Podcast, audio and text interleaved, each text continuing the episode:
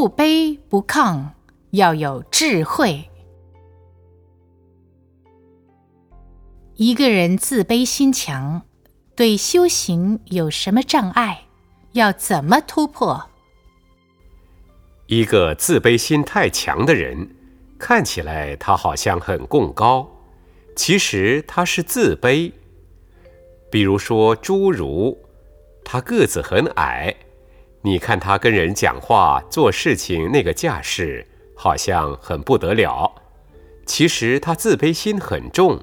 那就变贡高我慢出来了。有自卑心、有自卑感的人，要做好事情更容易。你怕佛陀菩萨不喜欢贡高我慢，我们做人做事就谦虚客气、容忍，行一切如法的事情。因为有自卑心的人，他依赖心很强，依赖心强，学佛是最好。依赖谁呢？依赖阿弥陀佛。你别人都不可靠啊，世间人都不可靠，什么都不可靠，唯有佛陀慈悲。所以自卑心强的人就依赖阿弥陀佛，认真念阿弥陀佛。说不定你到西方极乐世界去了。那些贡高我慢的人，也许还在地狱受苦。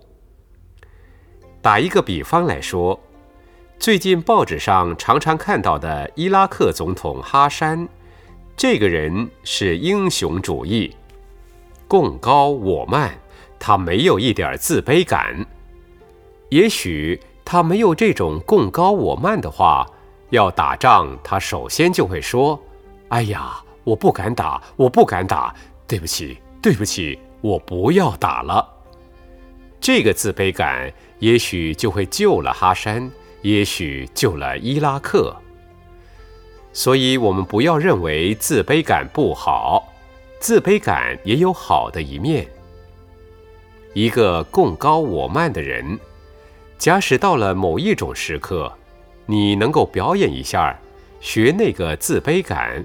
向自卑感的人看齐，也会救了自己。这并不是鼓励人家要有自卑感，只是说我们要运用自卑感，也要智慧来运用，要不卑不亢，不要自卑，也不要高傲，做人就合乎标准了。你做人到了一个标准，做一个佛教徒。就有原则。如果做人都没有标准，学起佛来也不一定如法。